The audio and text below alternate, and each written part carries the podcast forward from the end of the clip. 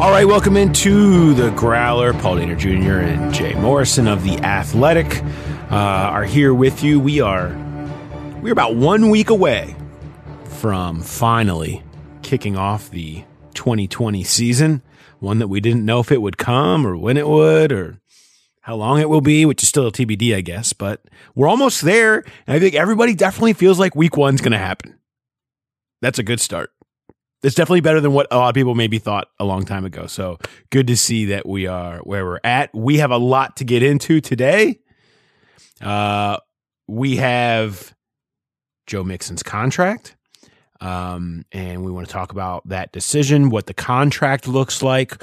Um, we talked a lot about how much this will be about structure. So we want to dive into that and, and the decision the Bengals made there. We have roster decisions. Obviously, um, the, you, some of these may be made by the time you listen to this. Is a lot of the cut down will be happening on Saturday afternoon, as they typically do. But some of these guys get out early, as we've already seen a few happen yesterday.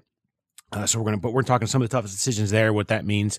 Uh, we have a run passer boot about waiver wire, which I expect the Bengals to be pretty active on, uh, or at least want to be active on. Uh, we have a good growler bet for you. I think that Jay has worked very hard on challenging my math skills. um, no decimals though. No decimals, but uh, a lot of a lot of variables on in that. So that's that's coming up too. Also, we solved. We have a thanks to the Mixon deal. We have a previous growler bet, not growler bet, uh, run passer boot solved right because we had when will Mixon sign was a previous run passer boot. I do believe Jay. I think it was when will we see him on the field, and it was going to be the the weeks the weeks leading up to practice, the first game, or after the first game. Yes. We all, but we also had av- the the podcast after Duke went glowingly on and on about Mixon. I think we had a when we because we thought he'd sign his deal the next day. Clearly, they were yes. they were trying to get close at that point, and I think that it was foreshadowing, but maybe it just took a little longer um, than everybody thought. But uh, so anyway, let's talk about Joe Mixon. Um, I've got my thoughts that, and many of them are already out. Uh, you can read them. Uh, I, I, wrote about the Mixon deal, my thoughts on the Mixon deal, and the risk the Bengals took um, up on the site. Jay, what are your thoughts? Yeah, I mean, as easy as it is to to look at the the macro and and just go nameless, faceless players and numbers and stats and, and all that, it, it doesn't, it doesn't make a lot of sense, but you can't do that. It's still a people business. And, you know, Duke's quote was dead on how this thing played out when we talked to him back in early August, where he said, we don't look at the position, we look at the person. And if, if you're going to extend a guy, Joe Mixon is that guy you've written about this. You've talked about this, how, how proud he's been to be a Bengal when, when not even Bengals fans were proud to be Bengal fans. Um, his enthusiasm, just what he means in that locker room. Um, just the, the, the, genuine appreciation that his teammates have for him. Uh, it, it just, like you said in your column, both sides came out winners on this. Okay. I do wonder what Joe was thinking yesterday when Ryan Kelly from right here in Cincinnati at Lakota West High School got his contract extension, uh, a center and he got four years, 50 million. He got 2 million more than Joe. That kind of shows you, um, where, where the value is in offensive linemen versus running backs. This wasn't the, so many times when you see these stars sign their contract, they, they reset the, the market and, and they become the highest paid at their, paid at their position. Um, and that wasn't the case here. It was, it was a good deal for Joe. It was a good deal for the team. Um, and I have to say I'm on board with it. Again, I, it, you, you just look at the numbers and take the faces and personalities, all that out. It doesn't make a lot of sense, but, but knowing what Joe is in that locker room and knowing what this organization is and how they need a guy like that. And just the fact that you're going to have Joe Mixon and Joe Burrow in the same backfield for the next presumably five years. Um, I, I, I, I do support the decision, the way it, the, the way the contract played out. there is an attitude and a confidence and a swagger about this offense when Joe Mixon is going. I, I will, there is no doubt, you know, when he runs and knocks a guy over or slips past somebody and gets up and pounds his chest and drops the ball and people gravitate towards it. Um, it, it, it makes the offense as a whole play harder. It makes the offensive line block hard. You you sense that. I mean, there's just a different feel to the offense. There has been when Mixon is rolling. There just is, and it's it is. I think it's an attitude and a confidence that Zac Taylor wants this offense to have, and that the Rams, when they were at their best, and we we can really dive into that analogy here with Todd Gurley, but when they were really at their best did have Todd Gurley going, and then you know you get into a playoff run, and you know they don't they don't win in the Super Bowl, and they did. You know, there's there's a lot of different reasons why, um, but there's it's it there is something to this offense needing the confidence and a swagger about the run game to work. I, I, I am on board with that. I'm on board with him as a locker room guy. I'm in board. Mo, I think Mo had a great column about this about a week ago. Um, where he said, if this is if this is who Zac Taylor wants to build the culture, then I support the decision to pay him. Absolutely. And I and I I buy that. Like if that's what Zac Taylor wants. We don't by the way don't know for sure this is what Zac Taylor wanted. I mean, we don't. I mean, he's saying the right things. Um, we're under assumption that there is certainly a a connection that, where they're supposed to be in lockstep uh, with Duke Tobin in the front office, but we know the front office likes to pay their running backs. They like their running backs.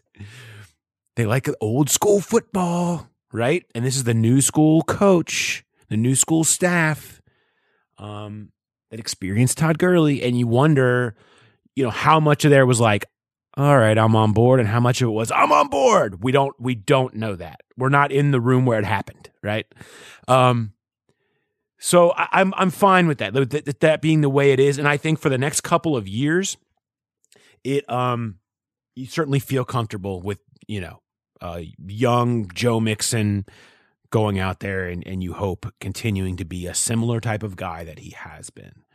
Um, I am happy you mentioned Ryan Kelly this is what the smart teams do. They pay the guys up front. Look at the Colts. And and great, where people say, what do the Colts want? Well, we'll see what they win with Philip Rivers this year. Um, you build on the line. The Colts have extended and given big contracts to top offensive linemen across the board. It's been the first thing they've wanted to do. They've invested Quenton Nelson, Castonzo, now Ryan Kelly, first round picks, big extensions, right? Plow that is that's what that's the alternative to this because this is the, this is the thing. So if we're going to look at Joe Mixon's contract and, and, and we'll do that here in a, in a second. Are you going to be given $10 million a year to your running back or to your right tackle? Because the only problem I have with this is if they just decided to give it to their running back because they need a right tackle. do you want Joe Mixon and Bobby Hart? Or do you want insert 2021 draft pick and real right tackle? You know, did they just make that decision? I don't know. There's lots of outs and other guys they can move on from next year. Carlos Dunlap has a lot of money that can come off. Bobby Hart has a lot of money that will come off if they let him go. Giovani Bernard, who, if you just invested in Joe Mixon, I don't know if they'll move on from Bernard. They love him as a person. Talk about building a locker room, um, but has money that can save you for. They can they can save almost twenty five million dollars off of next year's cap just by those three moves alone, with very very minimal dead money. So theoretically, you can churn the roster next year and still fill your other holes and keep Mixon. They have lots of money. I think if you look at it through that view, they're saying we'll have plenty of money to fix the problems we want. Yes, then then this is fine. The question is, we'll see. we'll see if they have that money, and if you still are saying, "Well, we got to, tr- we don't have enough to go get a real right tackle, or a real right guard, or whatever that is," um, then you regret what you paid to Joe Mixon. That's that's it. I mean, that's the only thing about this that that you have that there is inherent risk in, and that's what I tried to say in my column was that's where the risk lies. Is will you have enough money to go out and do it. And theoretically, you will because you have the Joe Burrow contract. You have the rookie QB. So there's all of those elements sort of play into I think why you're probably okay with it, but there's definitely a risk in it and it's not it's not 101 man for for roster building these days. In in a 2020 football world this is not roster building 101. It, it's how to screw it up in a lot of ways, but um, if you're just again looking at it as nameless, faceless numbers. Yeah, one thing about that it if they were looking for a left tackle, it would be a whole lot different than a right tackle. You've got Jonah on a on a very affordable rookie contract. They they love him. They think he's going to be the guy. So, well, even the best, like the most optimistic guesses for the Bengals this year are what around eight and eight, nine and seven. So you're picking middle of the pack. If that's the case, you can still get a really good rookie tackle in, in the middle of that first round. Now, who knows? It's, it's always a crapshoot when you draft those guys, but it's, it's not like they've totally put themselves behind the, the eight ball there to, to get a right tackle. Yes, they, they may have trouble landing a, a big name in free agency, but that's a, that's a decent fallback to be able to grab one in the first round. Um, the other thing, what you said about the Colts is what have they won? That the question isn't what have they won? It's what have they lost because they ignored the offensive line for so long yeah. and Andrew Luck got crushed and he retired at the top of it. That's what they lost by not having an offensive line. Correct. So yes, the, the value is there that you need to invest in that offensive line. Um, the the Bengals haven't done that in in a long time, but they've got the luxury of Jonah Williams. They they they did pay Trey Trey Hopkins at the end of last year, so that is going to need to be the focus going forward. You, you, you wonder where they're going to find the money, but I still I I I still am on board. There is risk, but I'm still on board with the the Mixon deal just because of everything I laid out before. Yeah. And there's, I mean, it's not like we're just talking about you, you, the luck point is perfect. It's the last, it's the, it's the nightmare scenario. The nightmare scenario is getting nothing out of Joe Burrow because you didn't protect him, and and we've been talking about that since well for a year now, but and and and it's hundred percent true, and it, and it's you know people say Joe Burrow wants the comfort of a running game. Yeah, well, the comfort of a people that misunderstand the comfort of a running back com, running game comes from the offensive line. That's the problem. It's there's a there's a disconnect there Yes, Joe Burrow needs the comfort of a running game. That's why they need better players on their line. Like that's, you know, it's not about, uh, you know, oh, Joe Mixon ain't gonna mess make guys miss in, in the in the backfield. If you if if the scheme is bad and the guys are wrong, it's gonna look bad, just like it did what the first half of last year, right? I mean, if it's not if you if it's not working, Joe Mixon can't fix it. Only the line can go out and fix it. Only the scheme can go out and fix it. And maybe they're onto something. They were better in the second half. We'll see. Um, but how much of that was Joe Mixon and how much was that the coaches and the line working together to understand how to open up holes for him? Let's look at this contract real quick. And, and the structure is important to remember. Um, and none of these guarantees are confirmed. This is basically off a rap sheet. Um, but if you look at it, where you're happy, if you're the Bengals, yeah, it's a lot. It sounds like a lot of money, but it's not. Um, in terms of the structure buys you some flexibility. So they have a chance after two seasons to get out of this, having paid him two years, twenty and a half million dollars, and they'd have to take on six million in dead cap money. That's kind of a nightmare scenario. Joe Mixon blows his knee out in the opener against the Chargers or something, you know, one of these type things.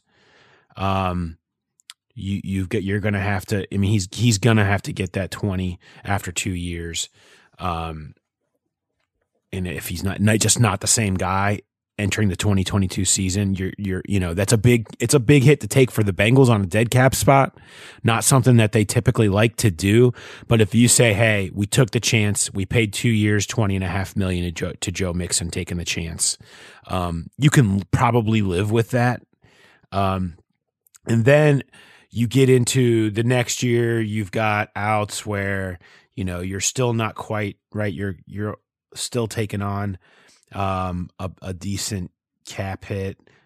Really, we're talking about these last two years. So you three years, pretty likely we're going to see Joe for three years. After that, the fourth year, um, you know, they're gonna you're you're talking about you know not having much to worry about. The, the third, fourth year, you're talking about a one, two million. Um, you know, you're saving a ton on the cap, and then the last year, the 2024 year, is a club option. That's really to me a key to this deal. It's if you want to take his age 28 season off the table, you do it, and that that 27 has kind of been, if you look historically, and there are many, many graphs that will tell you all about this, um, you really see the depreciation once you get to that age 27 season and beyond.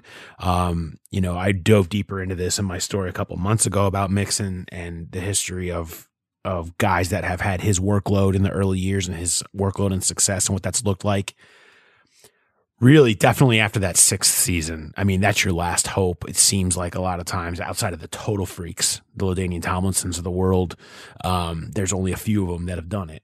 Um, it's going to go downhill. We'll see how this one plays out, but they did leave the themselves out, and that club option is big. So really, what you're talking about is Joe Mixon for this season the 2021 season, and unless things went totally haywire, he probably sticks around through that potential out.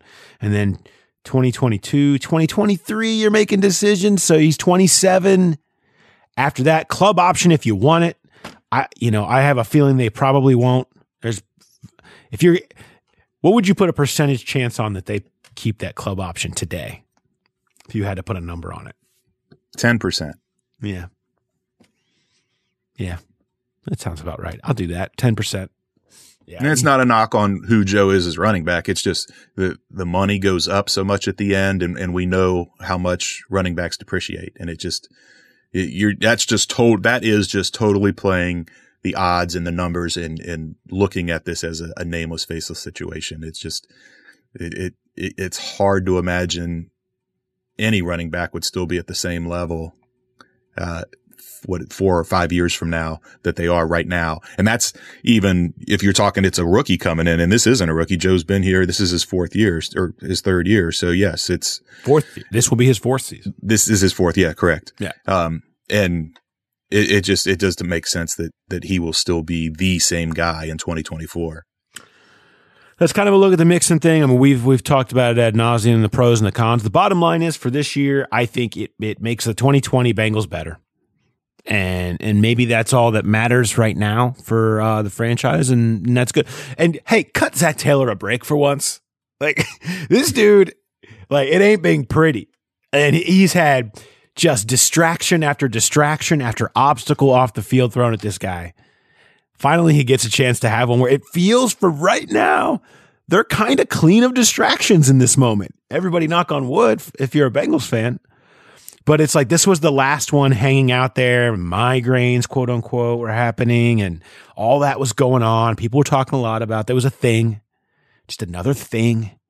Um, but now it feels he's kind of got a clean slate. He's got the players he wants. He's got his quarterback. You know, he just had that whole no preseason or offseason thing. But outside of that, it feels like you're finally going to get a chance to really see and and and there you know there's just no excuses left. So for the 2020 Bengals, Zac Taylor, this is a good thing, and and you know the Bengals like that short term look too. So maybe that's. All right, Jay, let's take a brief break, and we'll be back with the rest of the show.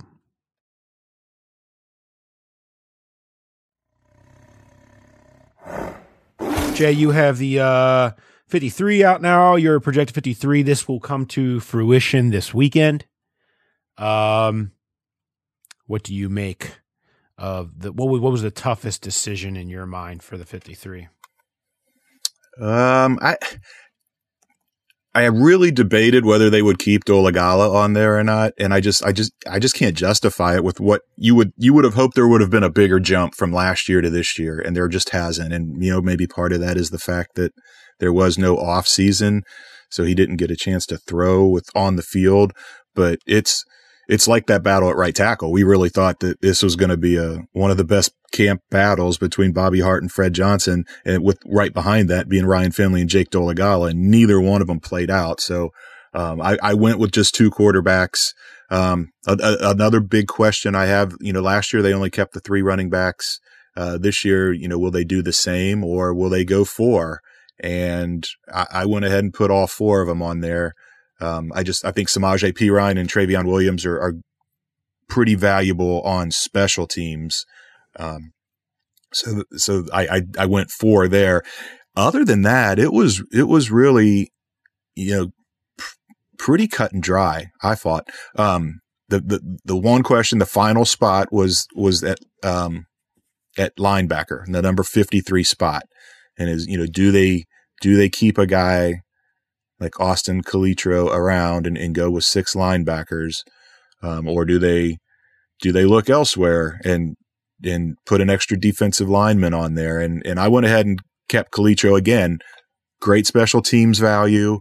And, you know, you mentioned when, when we, we kind of talked this over how he's already been claimed off waivers twice. The Jaguars did it once when after Cleveland cut him and then the Bengals did it after the Jaguars cut him. And there were so the, multiple claims for him in that yes. process. Like they weren't the only team just because he went, I mean, the, teams like what he brings on special teams. Yeah. And so the, you, you have to feel that he would be a guy that you would be in danger of losing if you tried to sneak him to the practice squad. So that was kind of the reason for going for him, go, you know, keeping him on there at the number 53 spot. Um, and then it, uh, important to remember too that, you know, Trae Waynes is going to make this 53 and then he's going to immediately go on IR and they're going to, one of those guys that they cut or someone that they can pick up off the waiver wire will will be on the roster on Sunday. So whatever the 53 looks like on Saturday is not what it's going to look like on Sunday. No, this year in particular, there is going to be a lot of maneuvering and strategy, and eh, you know, I just think it's going to. You're right. It's going to be so much more this year about how can we stash everyone with the ability to have 16 players on the practice squad and the six guys with any experience I mean, everyone's trying to figure out how to stash, and and no preseason means these guys who were particularly undrafted free agents. You got to feel like you can get just about any undrafted free agent through. You know, I mean, who's going to pick up an undrafted free agent if they weren't drafted? You know, and you didn't see them play in the preseason. Who's going to go out and be like, "Yep, definitely better than what I got on my team"? Like, and I don't I just don't see that. Um, it's possible, but if he gets picked up on waivers, that means he's got to go into someone's 53. You know, and so now maybe some guys will say, I don't want to be stashed here. I'm burnt by the fact I didn't really feel like I got a shake. I don't really have a, as good a chance I thought I would have. I'm going to go to someone else's practice squad. That's a risk, and that's part of it. But most guys, especially this year, are going to just stay where they're at you know, just stay here. It's only going to be a matter of time. The up and down between the PS and the and the active roster can happen at any point in time. And if you are in somewhere and you know the system and they have invested in you enough to keep you around and use whatever they used on you, like staying home is the way to go. So really, to me, you know, you got to figure you can get most of those guys through.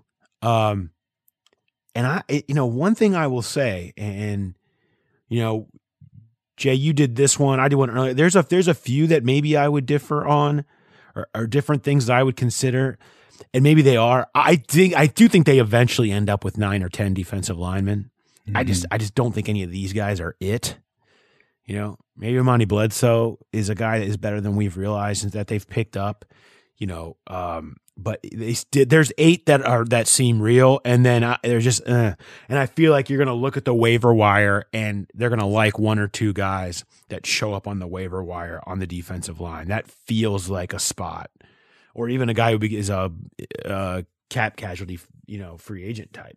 Maybe they could convince to come in here and and be part of a rotation on the edge with Dunlap and Hubbard and Lawson, and maybe if to give Kareem more time. But really, I wonder about Markus Bailey. I don't I don't know. Like, are you going to keep six linebackers? That I mean, they're never going to have more. They're almost never going to have more than two linebackers of that group on the field at one time. You know, you've got nickel or you've got their base, which is this the funky three four, which is your edge guys standing up, your Hubbard and Dunlap or Lawson standing up on the edge, and then your two guys in the middle. I wonder, you know, is Bailey gonna is because if you got a seventh round pick, what are the odds someone's gonna see Markus Bailey, who was a seventh round pick, the whole league passed on him six times, and want to add him to their like to their fifty three? What are the odds of that?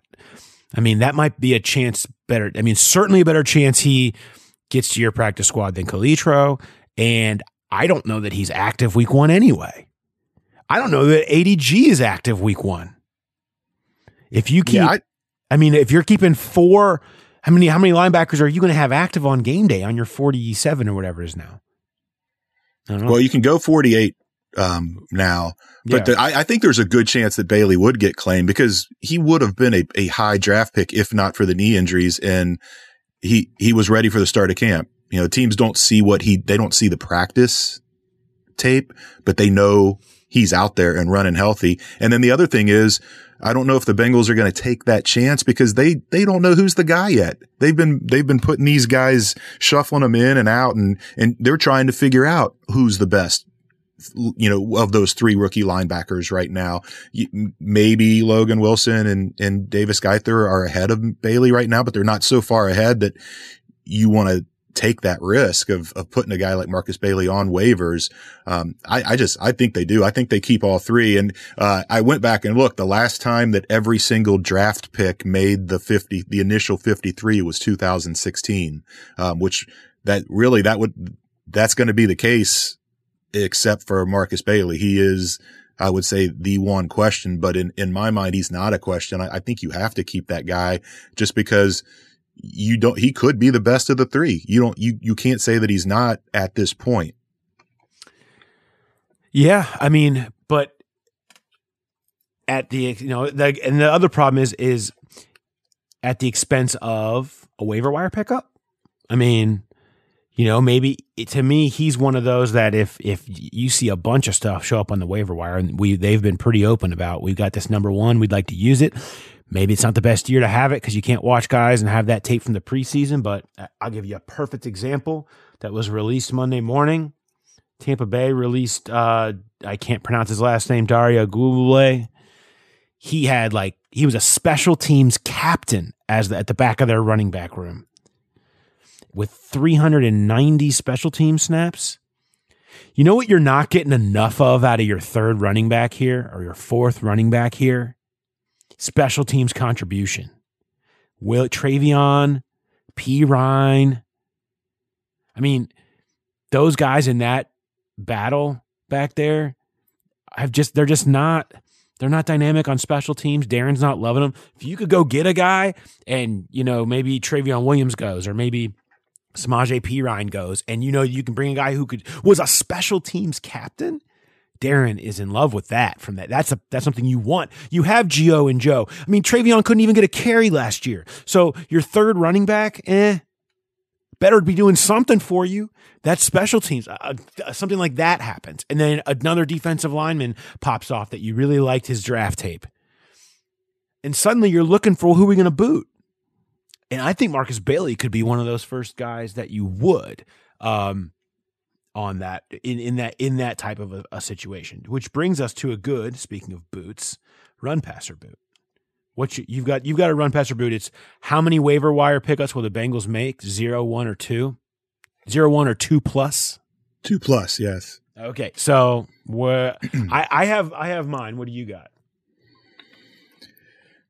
Well, you almost have to go with one because they're going to have that open spot with Trae Waynes. Now they could pull someone, you know, some of one of their own players that they cut, yeah. pull him back, but it just feels like having that number one pick. And then I did the math. I had it in a story and I can't remember what it was, but basically 27 players times 32 teams. That's like 800. Well, feasibly 800 players. It, if a guy has four more years of experience and he's not on waivers, but there's going to be a lot out there, uh, to pick from. So one seems like I'm going to boot zero. I just, there's no way that happens.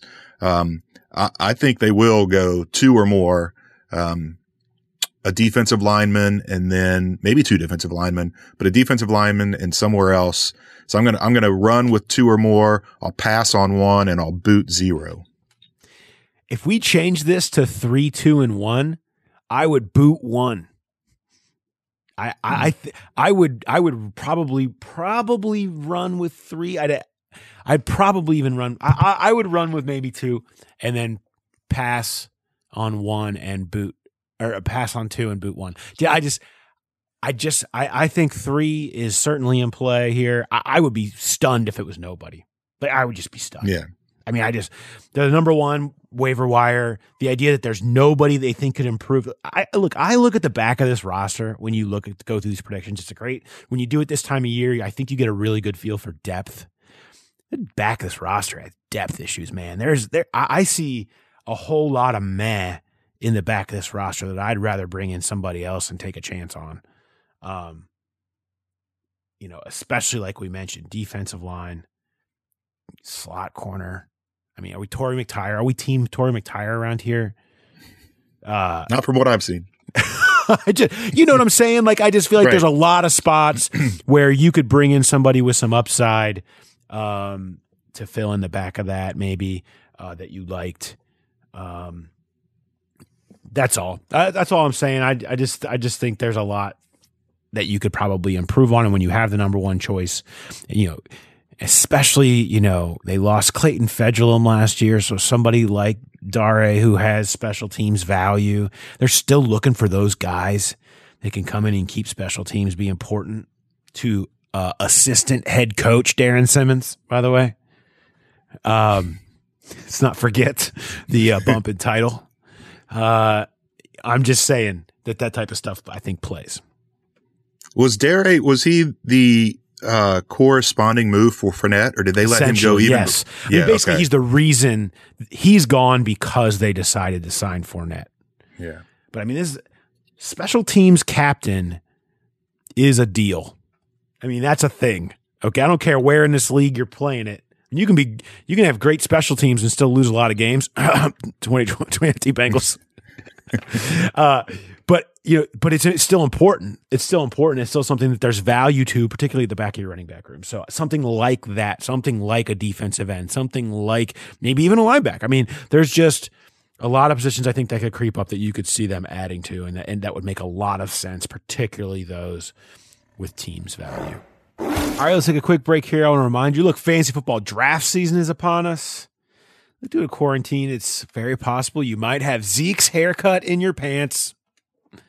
That's why our partners at Manscaped have partnered with us to make sure you don't gamble on shaving the same way you like to gamble on football.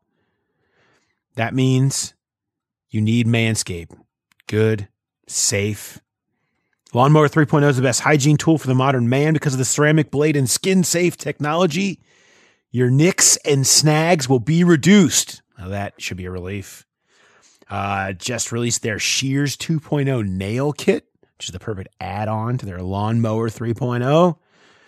And they have the crop preserver.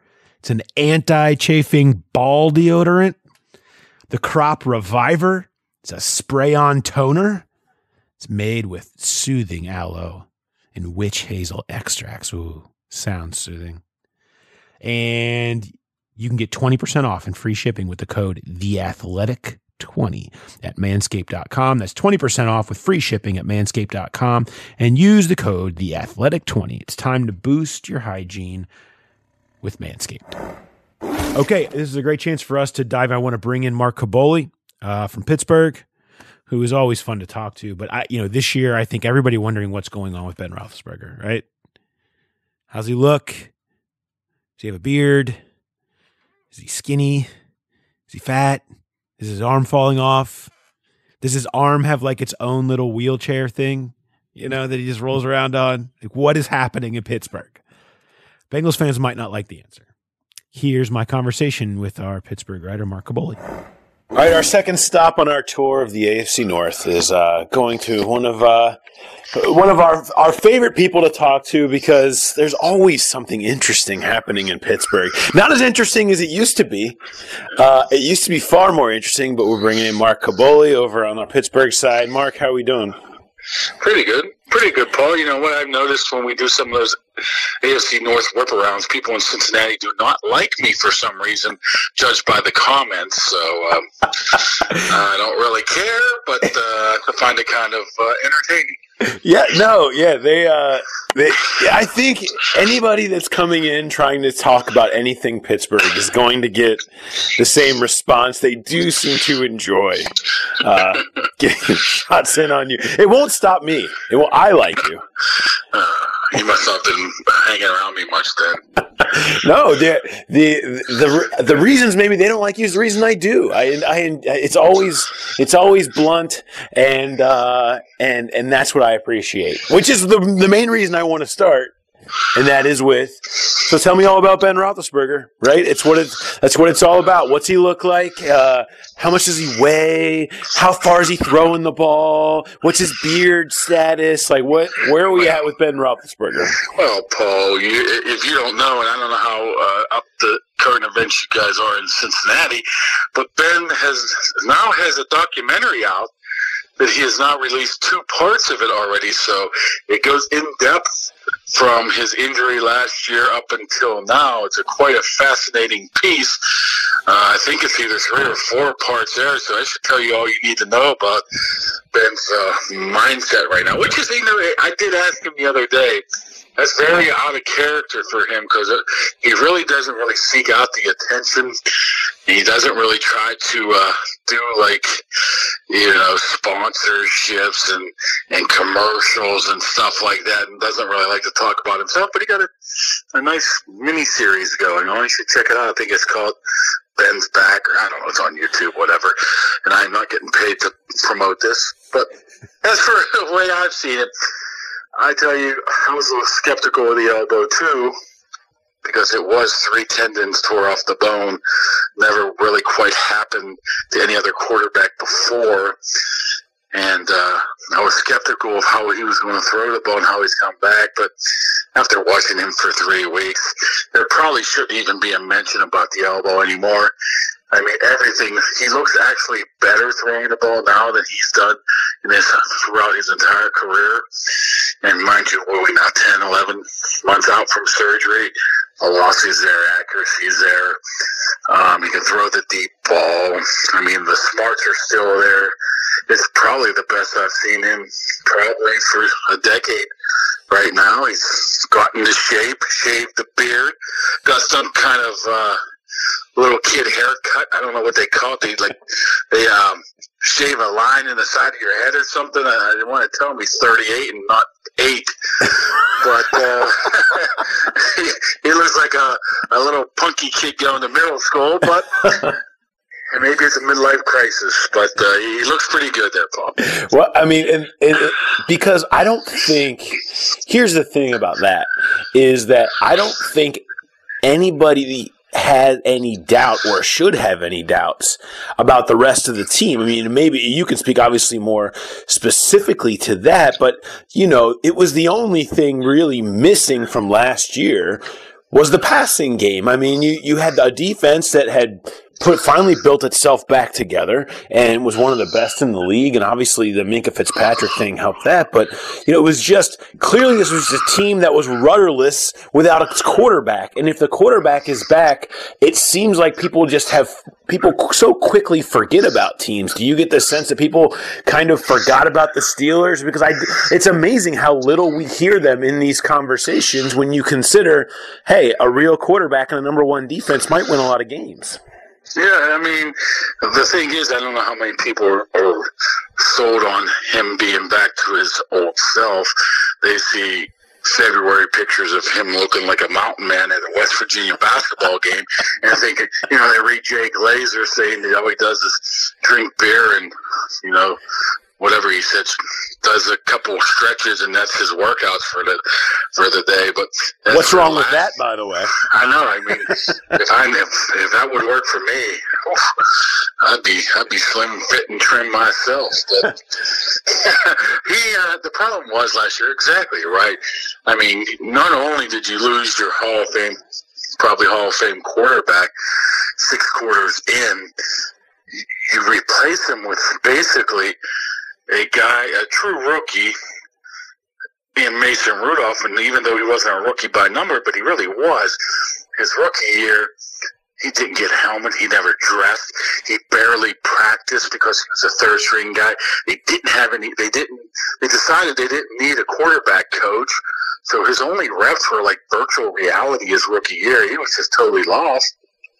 Then you throw him in six quarters in and say go win some ball games. It doesn't work that way.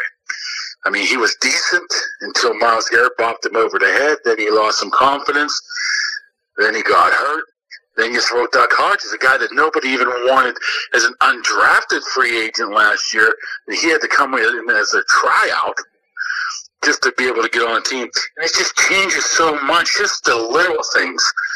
I mean, Roethlisberger can go to the line, check plays, change you know, uh, blocking assignments, uh, go run pass option, make a little hand gesture, and, and somebody knows where to throw it at. I mean, just different things like that that were totally non-existent last year because you had two guys that basically ran a play, and that was it. Defenses knew it, stacked the box. There goes Conner. There goes the running game. Then you had a bunch of injuries with Juju and Diontae. It was just an absolute mess. I mean, they were like 30th in offense.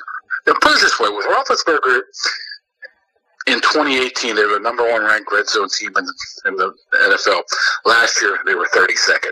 Right. So not much has changed except the quarterback. So just those little things should just help the offense out tremendously. Yeah, I mean, is there? So I mean, if you're looking at what if we're talking about what the weak point is, what what the concern is with this team, where where is it?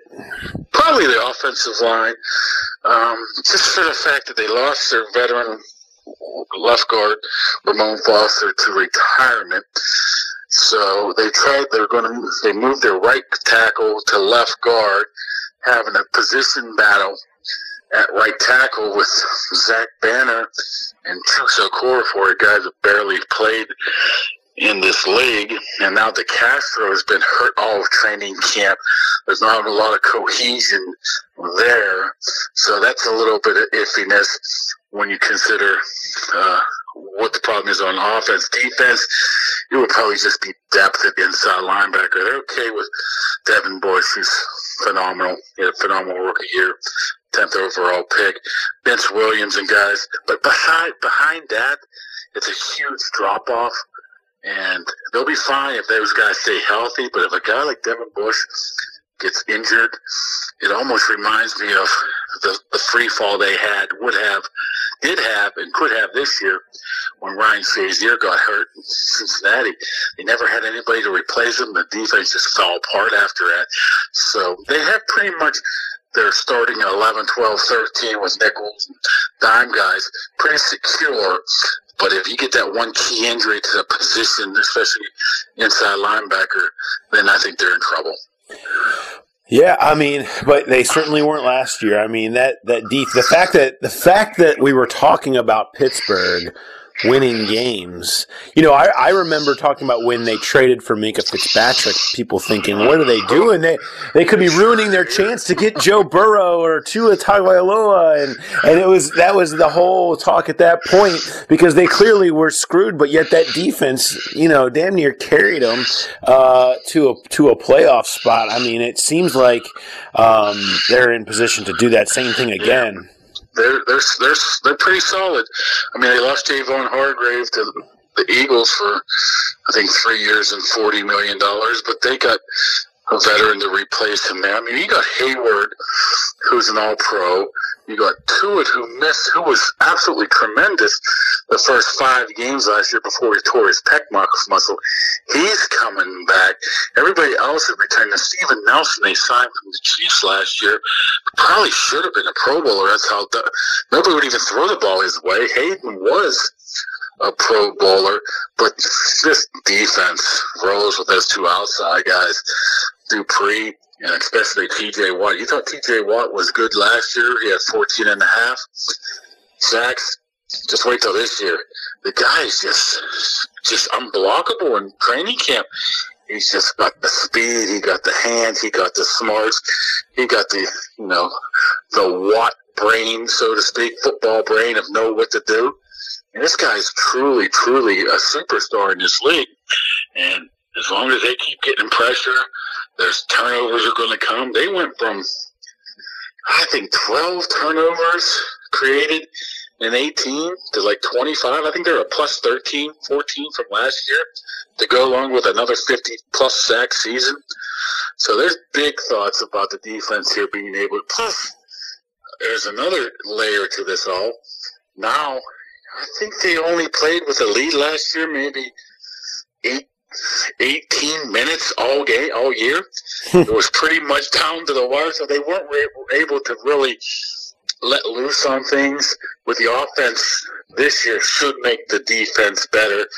This is all in the perfect world here. We know things don't happen that way, but on paper, the defense should be really good.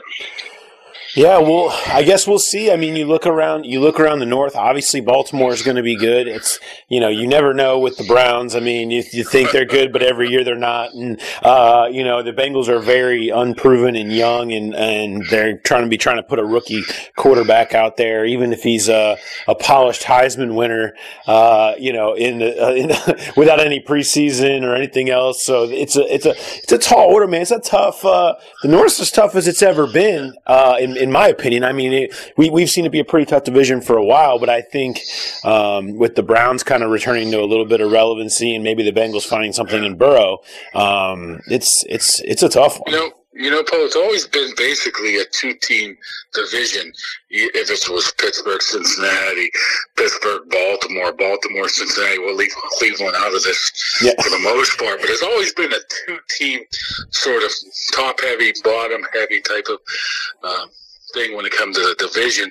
This year could be a lot different. Like you said, I mean, Cincinnati might have some issues here, but man, their skill position, I'm going to tell you, is probably up there with some of the best in the league right there. Uh, Cleveland, as you said, they got all the talent in the world too. If they can just get their heads screwed on straight, right? And Baltimore's Baltimore, and I mean, this actually finally could be more than a two-team division I know there were some outliers there when there might have been three teams that were pretty decent, but I can see this being a tough, tough division where if you go, you know, three and three in the division, four and two in the division, that might do it for you. Yeah, we we shall see. I uh, I certainly look forward to it.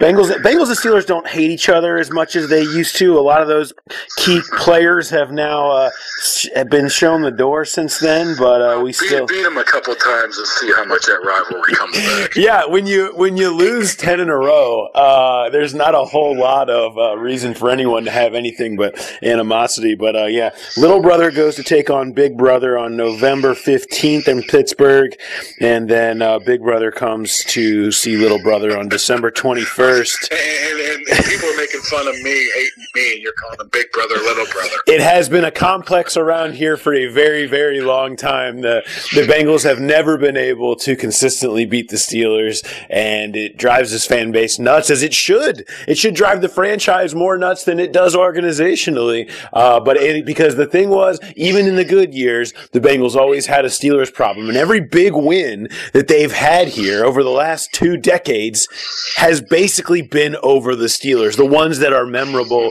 the ones that signify that this team is actually maybe a decent one year in and year out, whether you go back to the beginning of early in 15 or 05 or 09, these years when the Bengals won the division, it was signified by big wins over the Steelers because that is the barometer here always that 15 playoff game, I guess it was in January of 16. Yep. Man, I, I could hunt a franchise for decades. yeah, I mean it's, it's it is the it, it was the defining night of probably the last thirty years of Bengals football. It's definitely the last decade. I mean, you could hinge everything. Everything was great. Five straight years of playoffs. You know, they had one of the deepest rosters in the NFL from that point forward, we are where we are today. They haven't won anything since. So uh, there, there, it was. I, I mean, the craziest night I've ever been a part of. Uh, yeah, as a, don't remind me that. I was back on. I was back on deadline days. Oh, it was a Saturday night game, and deadline had no shot. It was like they were going to win. From the Steelers' point of view, they were going to win. They were going to lose. They were going to win. Joey Porter, hold on, kick a field goal. What's going on? And uh, those are one of those stories, Pope. If you hit send, then you don't read it the next day because No. it's that bad. Yeah, you know it's you, you you know it's totally indecipherable. I actually have somewhere. I have the story because I pre-wrote in case the Bengals won because it had been since 1990 that they'd won a playoff game, longest drought, and I, I so I wanted to have a kind of a lead associated with that pre-written that I'd done some research on, and I wrote that and I put that on top, and I had the whole story ready to go before Jeremy Hill fumbled. That lives. I have it. I said one day I should publish it just as a uh, just as a what could have been sort of an alternative reality uh, of the actual winning game story. I had the winning and losing game story, and I was toggling between one and the other, and I accidentally start winning, writing the winning story on top of the losing story. So it was absolutely coherent, incoherent. It was unbelievable. Uh, that's fantastic. All right, well we'll see we'll see where this ends up this year. I I don't know that I'll see you this year, but uh, I'm sure that we'll talk as uh, it comes closer. Maybe we'll talk on Zoom. Yeah. It seems to be popular nowadays. Very popular. Yeah, can't wait for uh, all of our Zoom Zooms and the computers that we do them on to be thrown in the trash as soon as possible. So. all right, Mark, I appreciate it, brother. Maybe I'll see you up on the uh, up on the bridge one day. Uh, hey, if you hey, if you ever want to come to Cincinnati, uh, you can always come hop up on the bridge. We're uh, we're around. I did see that photo on Getty. It was uh, it was two couple fans, you and Jay. Huh? Yeah. How about that? Yeah, made the wire. That's like a li- that's a life accomplishment right there. only because I think only because uh, some dude dressed up like a Star Wars guy came and stood next to us, so made me quite uncomfortable. That was Jay. Yeah, that was Jay. Okay, that's what I thought, that's what I thought. oh, man. all right, Mark. I appreciate it. We will uh, we will talk to you soon. Enjoy Pittsburgh. All right, Jay. Mark reports Ben Roethlisberger looks great. I that is that is the kind of thing the that conversation there made me think that the AFC North is the best division in football. The Ravens are going to be that. great. The Ravens are going to be. I mean, the Ravens have Lamar, and they're going to be great. We heard from Jeff Zrebiec uh, on the first on the episode last on Monday uh, about how good you know they should be.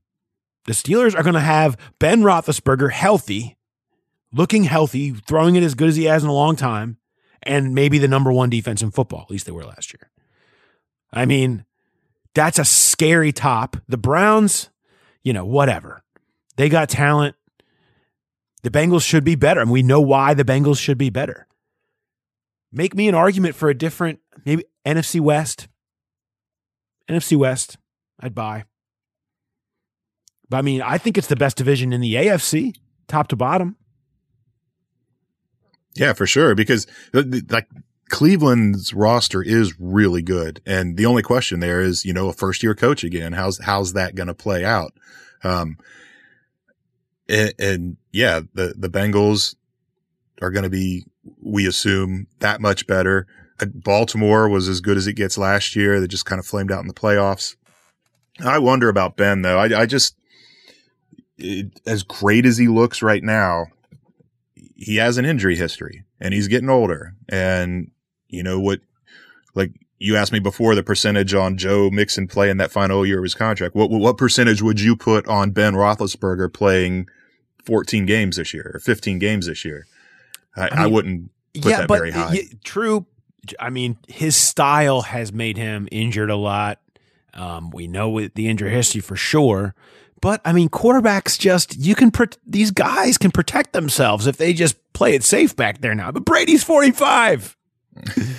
I mean, these oh, it's like it can be done, and you know, I just think seventy percent, seventy five percent that he plays fourteen plus games. I mean, quarterbacks can sit back there and throw it and not really take a lot of hits. They can. So, you know, and if and if that they do, and if if you match that up with the number one defense in football potentially, that's a it's a frightening concept, man. I think this the Steelers are probably more for real than people give them credit for. Like like Mark said, probably because Ben looked like a crazy West Virginia mountain man back in March, and that's the last thing that people remember. So it's like I don't know. I I just I have a hard time saying. I mean, are we going to say the AFC West maybe is better. Yeah. I don't know how good Denver's going to be. Yeah, how good's Denver? Drew Lock. I mean, it was that real? Was that fiction? I don't know. I mean, I you know, I'm not. I don't know how much I'm buying all that. I mean, Kansas City obviously can make them top heavy, but um, you know, L.A. has Tyrod Taylor or Justin Herbert. I'm not buying that as much as good as the rest Oakland's a of the roster mystery. is. You know, I yeah, the Raiders. Who Raiders them? Um, are. I don't know. Like they should be better. Maybe I don't know. They were seven and nine last year, and Jon Gruden wants to shoot Derek Carr to the moon. So I don't know. I don't know. I I I would say AFC North best in the AFC, and if the Bengals are better, like you think they can be, you could make an argument that it's it might be as good as the NFC West. But we'll see. Yeah, we we will see. At the end of the year, add up what what the uh, non-division records are for each division, and I I wouldn't be surprised to see them at the top. The the, the one thing about Pittsburgh and, and Ben is, well, maybe maybe the Bengals would be the answer to this question, but is there another team that has a bigger drop off from its starting quarterback to its backup? I mean, that's what went wrong last year. Pittsburgh had that number one defense, and yet they weren't that good of a team because they they had nothing at quarterback behind Ben, and that's still kind of the case. Um, so he he is the absolute key to that team. If he stays healthy, yes, I thought last year they would have been a, a terrific team had he stayed healthy. I picked him to win the division last year, um, but I, I you just once you get to that certain age and you've got the injury history, and Ben, you, you mentioned Brady. Brady doesn't extend play. Ben loves to extend plays because he's so good at it. And that's where a lot of that danger comes in. He, he holds the ball longer than he should. That, that'll be the interesting thing to watch is if he's changed his philosophy. Who cares how good he looks physically? Has he changed his philosophy of quick drops, get rid of the ball at right now and not try to extend plays and, and open yourself up to, to more risk of it only takes one shot to, to, you know, knock a whole season off schedule. That is true. We will talk more about this next week. Season preview, season prediction episode coming up next week. Very excited about that game week. So we'll be talking Chargers. We'll be talking season preview. Uh, we will look in. We'll take one last glance at the roster cut down that was this weekend, and um, we're going to be all in on this season. So we'll we'll see. Um, I'm really looking forward to one of my favorite episodes all year. We really kind of dive into the big picture um, and the specifics of the season. I have I am very close. I'm going to say I'm still teetering between two win between a or between one record and another. In in my official season prediction, it's going to come out next week. So I I'm as I go through it, I'm teetering back and forth. I'm I'm not. I need something to push me one way or the other. I'm not sure what it's going to be. I need a sign from above or below, really anywhere. It could come from anywhere. Uh, so that's coming up next week. Of course, uh, we'll have all the wrap up of the weekend. Uh, if you are a subscriber to The Athletic, thank you. Uh, look for all of our coverage of this weekend's cuts and signings and what they mean coming your way. Um, if you're not a subscriber, hey, we, we would love to have you aboard. Uh, you can, get, of course, always come on, take a test drive with us, seven day free trial at all your links if you want to just come check it out for a week and you can dip out if you don't want to, or hopefully we decide that you should stick around. I mean, the NFL season's starting, so what better time than now, right? Better time than now. All right. Thanks everybody for listening. We appreciate you listening to the Growler. And hey, do you want to sneak in a growler bet? Ooh, just for fun? Yeah, well, it is the growler episode. It is the Growler episode. We should we should sneak in a Growler bet. You're right. Uh, all right, we'll sneak in. What do you got?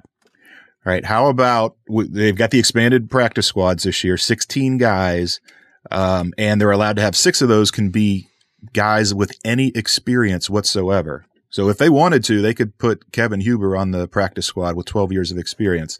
So what will the total number of years of experience be when they announce their 16 man practice squad on Sunday at noon? Okay. Uh, do you have your number? I, I've I, I've got I've got mine. Um, yeah, I think I've I think I've got mine. So so you go ahead and tell me yours. I've I've got mine. I went ahead. I just looked at the, my predicted practice squad that I had in, in my 53 man roster projection, even though the day after that published, they cut two of my practice squad guys. but that doesn't mean they can't bring them back. And it doesn't mean they won't replace them with somebody with similar experience. So, so my number's 29. Ha, I have 30. Ah, okay. All right. So we're very close. That's good. That makes for a good over under of 29 and a half. Uh, for what that number ends up. I like that. I like that. I, yeah, I kind of, you figure, I figured that most of their 10 men will be probably one year of experience. Then maybe throwing a sprinkle in a couple others. And then you look at six guys that can have any experience. I average that out to about three, three apiece. You know, maybe one longer, maybe, maybe one that's a little shorter. I don't know. But I, so I, I'll say 30. I like that. Yeah. You know, the timing of this rule is terrible for the Bengals. If this had been a year earlier, we would have avoided the entire Cordy Glenn situation because they could have just put Cordy Glenn on the practice squad and said, okay, you're making $192,000. And I, I, think then the, uh, the, the concussion might have magically disappeared because uh, they they can do that this year. You can put a guy with any experience on, and he'd and, have to agree to go to the practice squad. And well, the only could. place Cordy Glenn was agreeing to go to last year was KFC was the ba- and the bathroom and the bathroom. his, his, his, little that's office. A that's a yeah. fact. Uh, all right, so that's our that's our growler bet for this week. We'll see where that number turns out. Uh, should be fun to watch. Uh, again, thanks everybody for listening, and we will talk to you uh, next week. Hear that podcast ground.